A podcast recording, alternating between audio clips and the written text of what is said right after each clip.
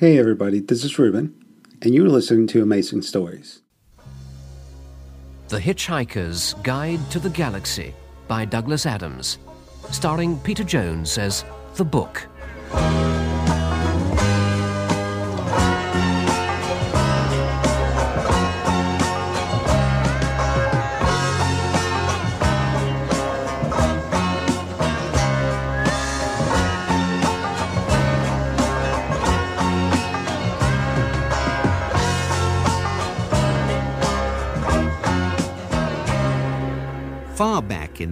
Of ancient time, in the great and glorious days of the former galactic empire, life was wild, rich, and on the whole tax free. In those days, spirits were brave, the stakes were high, men were real men, women were real women, and small fairy creatures from Alpha Centauri were real small fairy creatures from Alpha Centauri and all dared to brave unknown terrors, to do mighty deeds, to boldly split infinitives that no man had split before. And thus was the empire forged. Many men, of course, became extremely rich, but this was perfectly natural and nothing to be ashamed of because no one was really poor, at least no one worth speaking of. And for these extremely rich merchants, life eventually became rather dull, and it seemed that none of the worlds they settled on was entirely satisfactory. Either the climate wasn't quite right in the later part of the afternoon, or the day was half an hour too long, or the sea was just the wrong shade of pink. And thus were created the conditions for a staggering new form of industry custom made luxury planet building. The home of this industry was the planet Magrathea, where vast hyperspatial engineering works were constructed to suck matter through white holes in space and form it into dream planets, lovingly made to meet the exacting standards of the galaxy's richest men.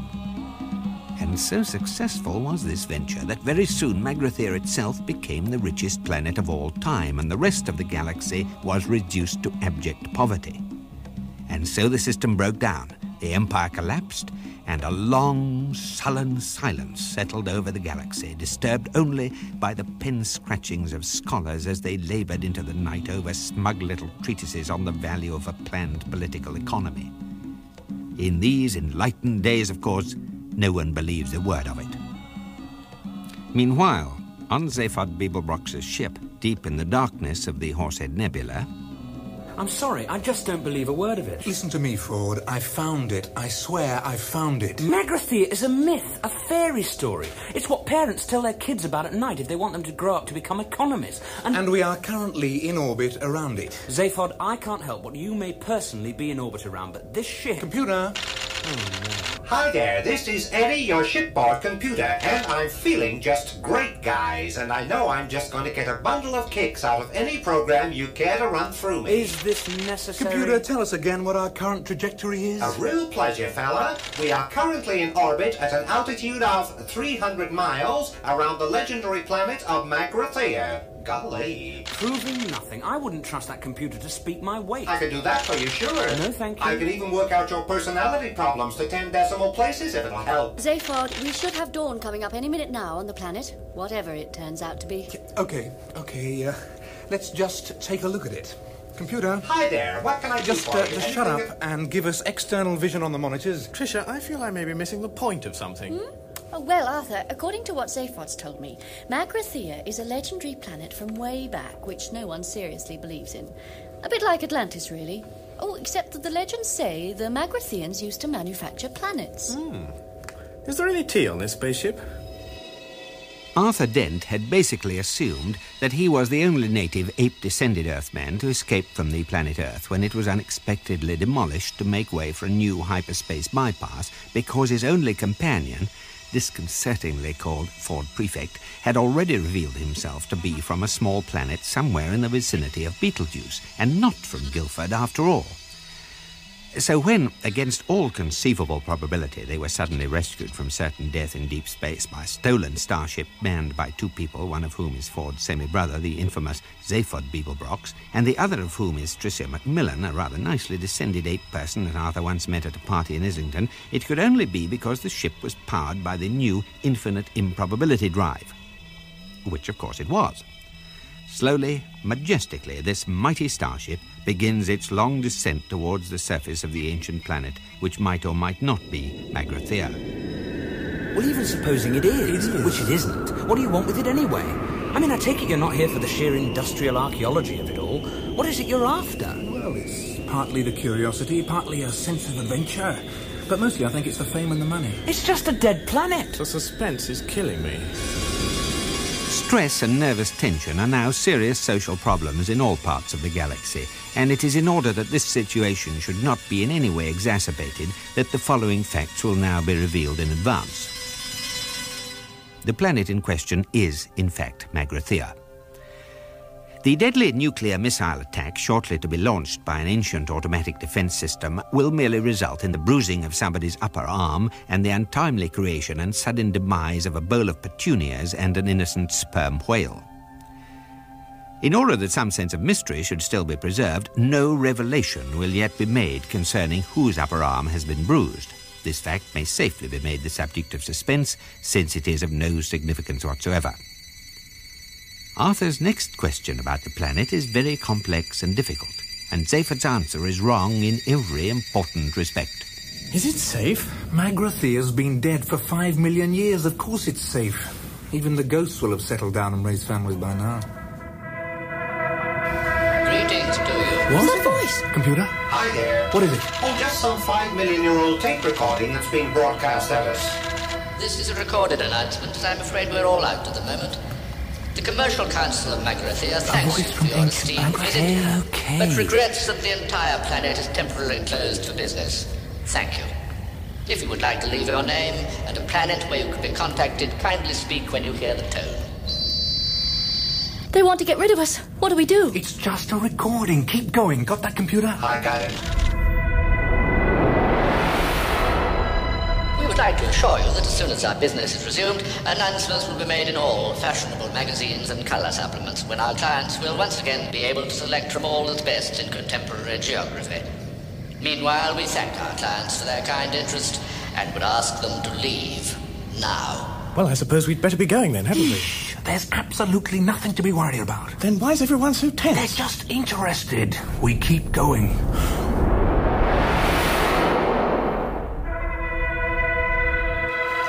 It is most gratifying that your enthusiasm for our planet continues unabated.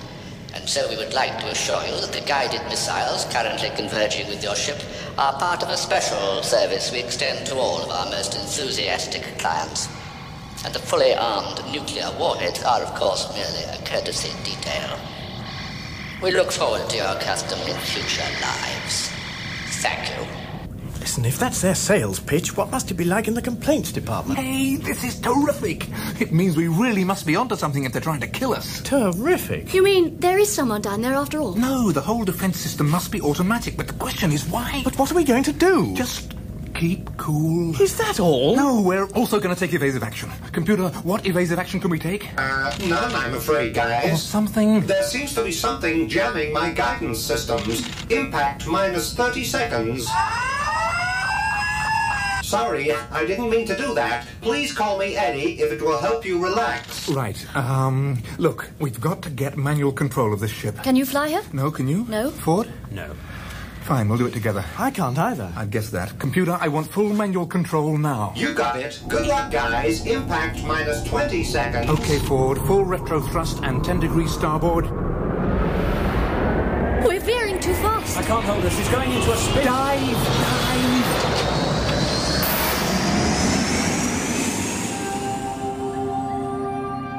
It is, of course, more or less at this point that one of our heroes sustains a slight bruise to the upper arm. This should be emphasized because, as has already been revealed, they escape otherwise completely unharmed and the deadly nuclear missiles do not eventually hit the ship. Our hero's safety is absolutely assured. Impact minus 15 seconds, guys. The rockets are still homing in. You can't shake them. We're going to die.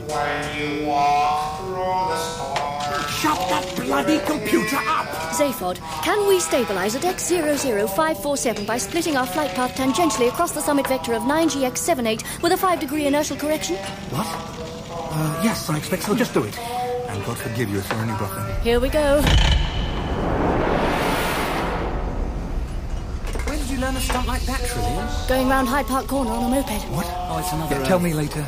It's no good. The missiles are swinging round after us and gaining fast. We are quite definitely going to die. Though your dreams be tossed and blown, impact minus five seconds. Why doesn't anyone turn on this improbability drive thing? Oh, don't be silly. You can't do that. Why not? There's nothing to lose at this stage. Well, because.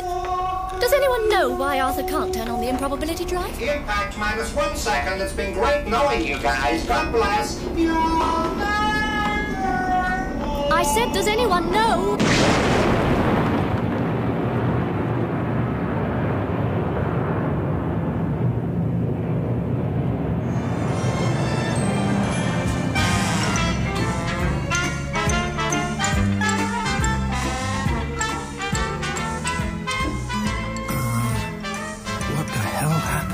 Well, I was just saying. There's a switch here, you see. Where are we, I- Trillian? Exactly where we were, I think. Then what's happened to the missiles? Uh, well, according to this screen, they've just turned into a bowl of petunias and a very surprised-looking whale. At an improbability factor of 8,767,128 to 1 against. Did you think of that, Earthman? Well, all I did was just That's simply. very good thinking, you know that? You just saved our lives. Oh, it was nothing, really. Oh, was it? Oh, well, forget it. Okay, computer. Take us into land. Well, I say it was nothing. I mean, obviously it was something. I was just trying to say it's not worth making too much of a fuss about. I mean, just saving everybody's life, you know? Hmm. Another thing that no one made too much fuss about was the fact that, against all probability, a sperm whale had suddenly been called into existence some miles above the surface of an alien planet. And since this is not a naturally tenable position for a whale, this innocent creature had very little time to come to terms with its identity as a whale before it had to come to terms with suddenly not being a whale anymore. This is what it thought as it fell. Ah, what's happening? Uh, excuse me, who am I? Hello? Why am I here? What's my purpose in life? What do I mean by who am I? Now, calm down, get a grip now. Oh, this is an interesting sensation. What is it? It's a sort of yawning, tingling sensation in my, my... Well, I suppose I better start finding names for things if I want to make any headway in what, for the sake of what I shall call an argument, I shall call the world. So let's call it my stomach. So, a yawning, tingling sensation in my stomach. Good. Oh, it's getting quite strong. Hey, what about this whistling, roaring sound going past what I'm suddenly going to call my head? That can be wind. Is that a good name? Oh, it'll do. Perhaps I can find a better name for it later when I find out what it's for, because there certainly seems to be a hell of a lot of it. Hey, what's this thing? This, let's call it a tail. Yeah, tail. Hey, I can really thrust it about pretty good, can't I? Wow! Wow! Hey, doesn't seem to achieve much, but I'll probably find out what it's for later on. Now, have I built up any coherent picture of things yet? No. Oh, hey, this is really exciting. So much to find out about, so much to look forward to. I'm quite dizzy with anticipation. Or is it the wind? Hey, there really is a lot of that now, isn't there? And wow, watch this thing suddenly coming towards me very fast. Very, very fast. So big and flat and wide. It is a big, wide sounding word like ow, ow, ow, round, ra- ground. That's it, ground. I wonder if it'll be friends with me.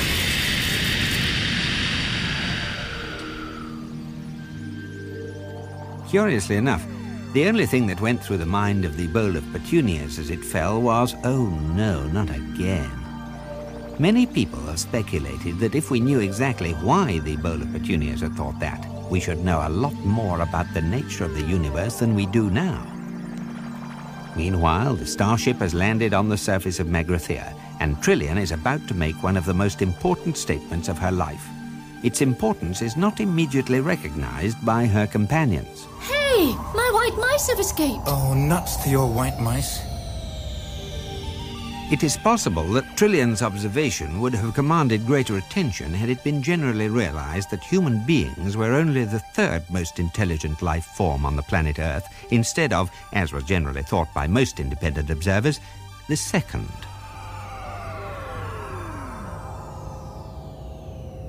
Okay, run atmospheric checks on the planet. Are we taking this robot?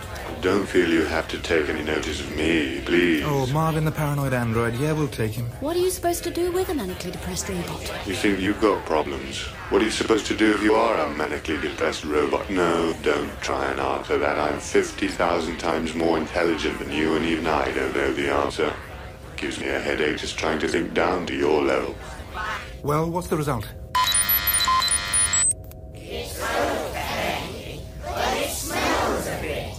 Okay, everybody, let's go. Good afternoon, boys. What's that? Oh, that, that's just the computer. I discovered it had an emergency backup personality, which I thought might be marginally preferable. Now, this is going to be your first day on a strange planet, so I want you all wrapped up snug and warm, and no playing with any naughty, bug-eyed monsters. I'm sorry, I think we might have been better off with a slide rule. Right, who said that?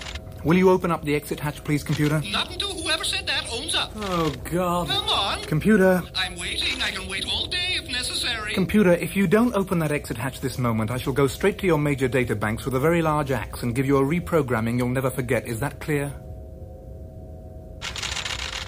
I can see this relationship as something we're all going to have to work at.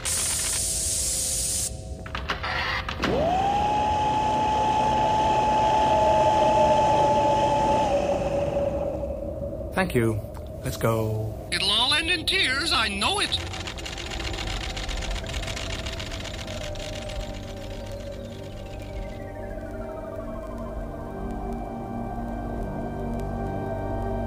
It's fantastic. Desolate hole, if you ask me. Oh, it's bloody cold. It all looks so stark and dreary. I think it's absolutely fantastic. It's only just getting through to me. A whole alien world.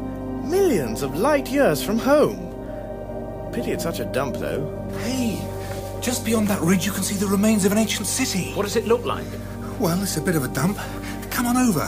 Oh, and watch out for all the bits of whale meat. Do you realize that robot can hum like Pink Floyd? What else can you do, Marvin? Rock and roll.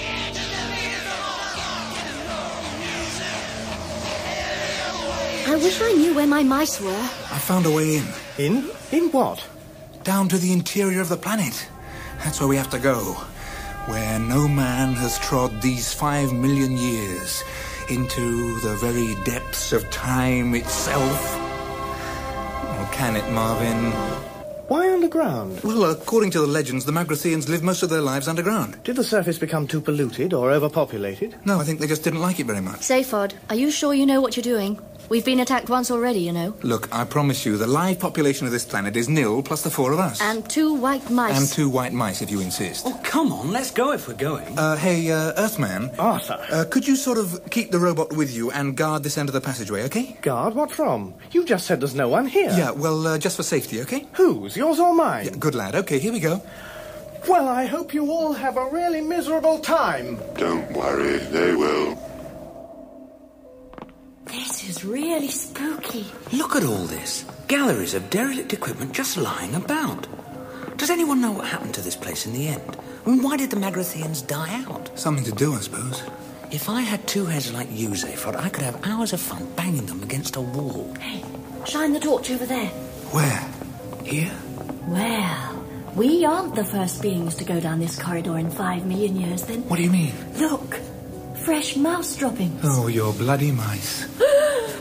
What's that light down the corridor? It's just a torch reflection. There's definitely something happening down there. No. Listen.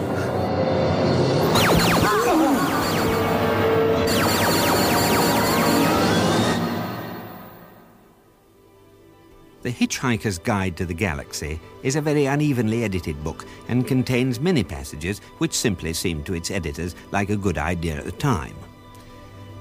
One of these supposedly relates the experiences of one Veet Voojagig, a quiet young student at the University of Maximegalon, who pursued a brilliant academic career studying ancient philology, transformational ethics, and the wave harmonic theory of historical perception, and then, after a night of drinking pan-galactic gargle blasters with Zaphod Beeblebrox, became increasingly obsessed with the problem of what had happened to all the biros he'd bought over the past few years. There followed a long period of painstaking research, during which he visited all the major centers of Biro loss throughout the galaxy and eventually came up with a rather quaint little theory which quite caught the public imagination at the time. Somewhere in the cosmos, he said, along with all the planets inhabited by humanoids, reptiloids, fishoids, walking trioids, and superintelligent shades of the color blue, there was also a planet entirely given over to biro life forms. And it was to this planet that unattended biros would make their way, slipping quietly through wormholes in space to a world where they knew they could enjoy a uniquely biroid lifestyle, responding to highly biro orientated stimuli. In fact, leading the biro equivalent of the good life. And as theories go, this was all very fine and pleasant until Veet Voojagig suddenly claimed to have found this planet and to have worked there for a while, driving a limousine for a family of cheap green retractables, whereupon he was taken away, locked up, wrote a book, and was finally sent into tax exile, which is the usual fate reserved for those who are determined to make a fool of themselves in public. When one day an expedition was sent to the spatial coordinates that Voojagig had claimed for this planet, they discovered only a small asteroid inhabited by a solitary old man who claimed repeatedly that nothing was true, though he was later discovered to be lying.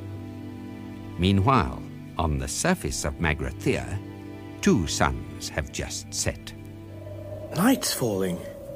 Look, Robot, the stars are coming out. I know. Wretched, isn't it? But that's sunset. I've never seen anything like it in my wildest dreams. The two suns. It was like mountains of fire boiling into space. I've seen it. It's rubbish. We only ever had the one sun at home.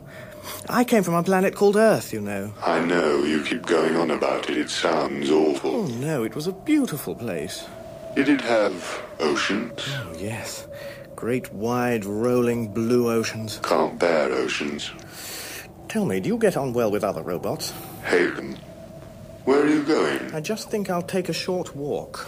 Don't blame you. Good evening. Ah, who?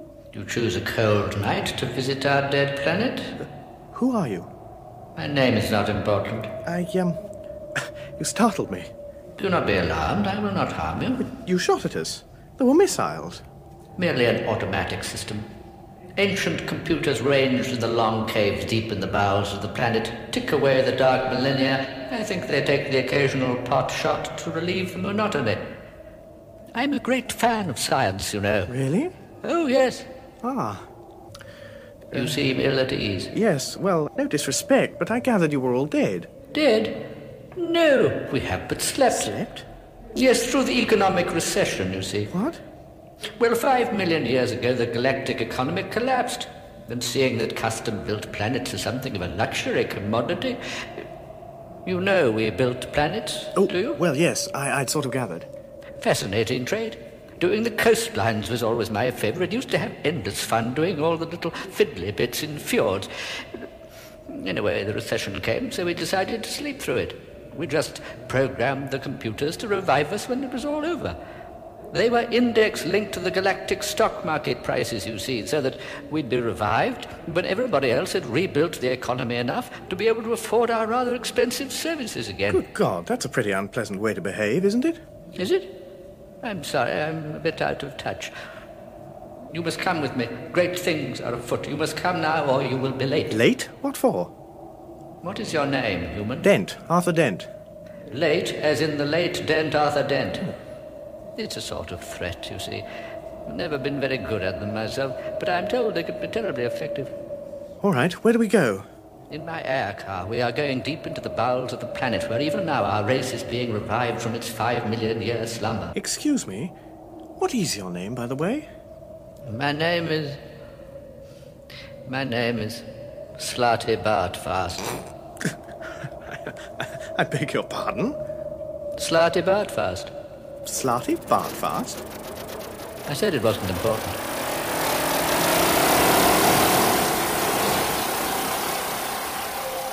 It is an important and popular fact that things are not always what they seem.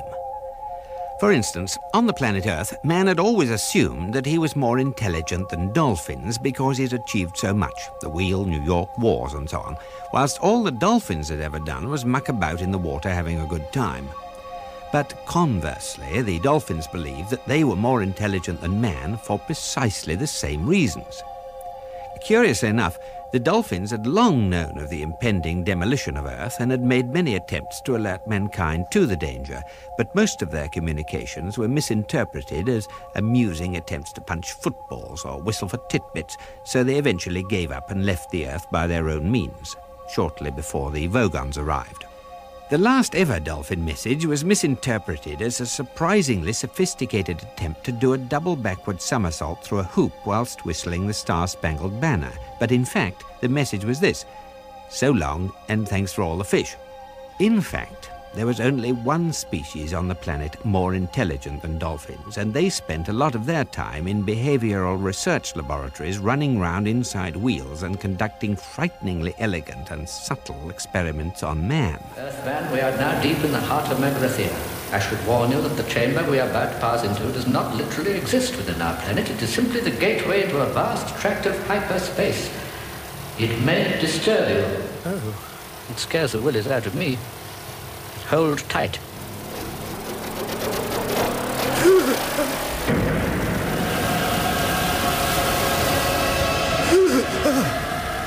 Welcome to our factory floor. Ah, the light. This is where we make most of our planets, you see.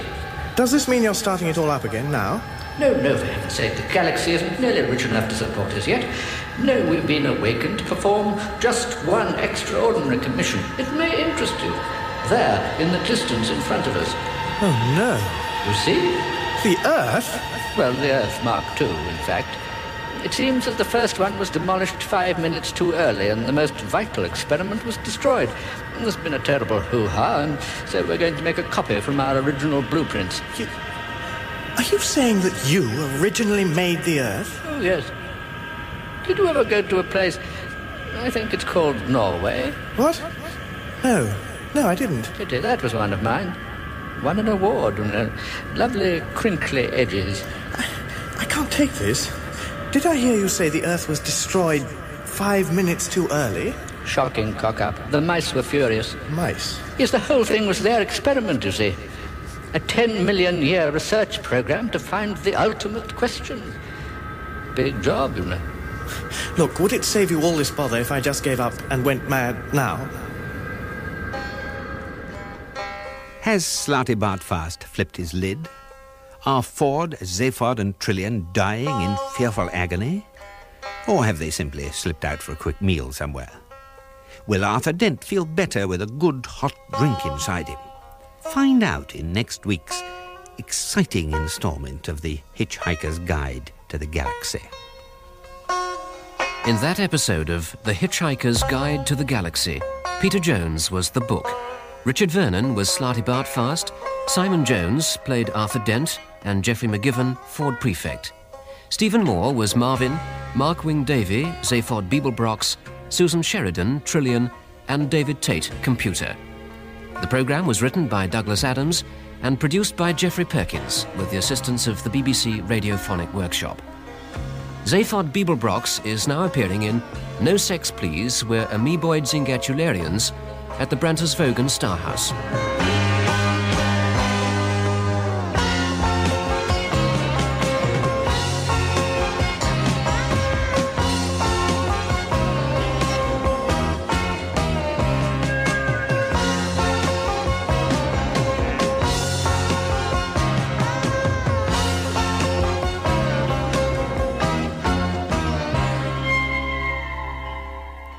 I'm sorry, but I'd probably be able to cope better if I hadn't bruised my arm. Thank you for listening, and don't forget to join us tomorrow for yet another amazing story.